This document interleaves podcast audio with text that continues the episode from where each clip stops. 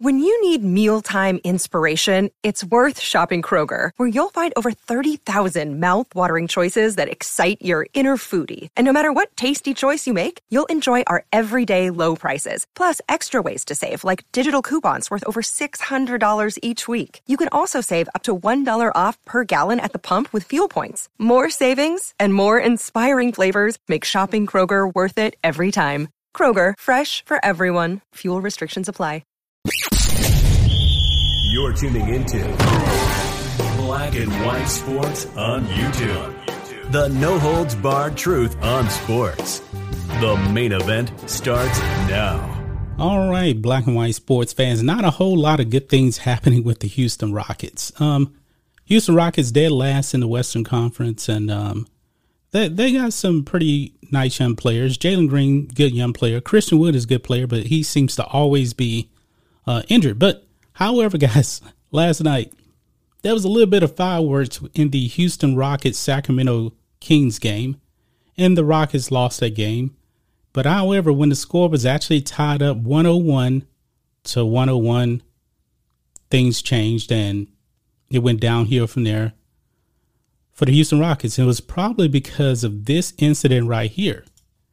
Speedo Streaker interrupts Rockets Kings matchup and this was at the Toyota Center in Houston.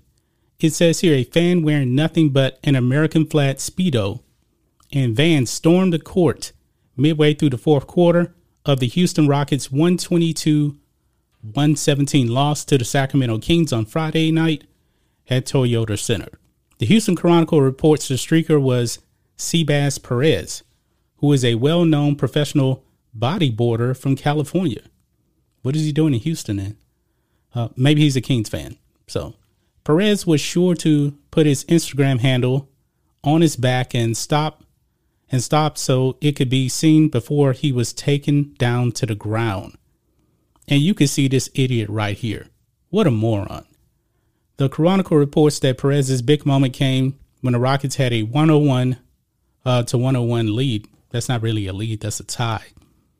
With uh, 550 remaining.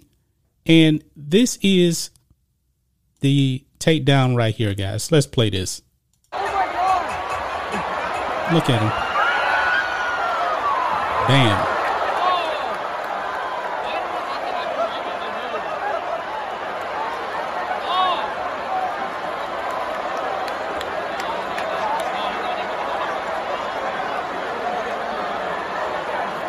Some people are just idiots.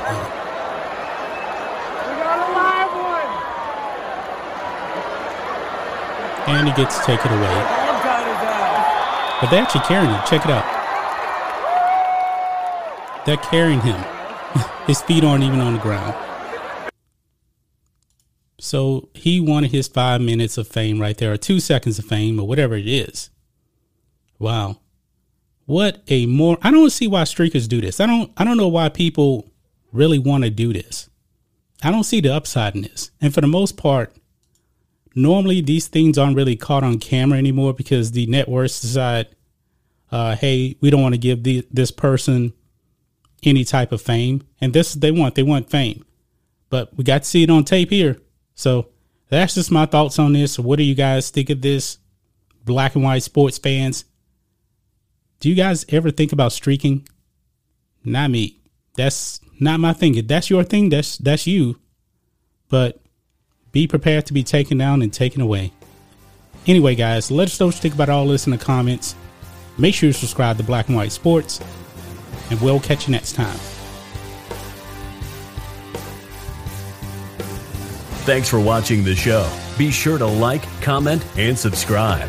Be sure to tune in next time on Black and White Sports.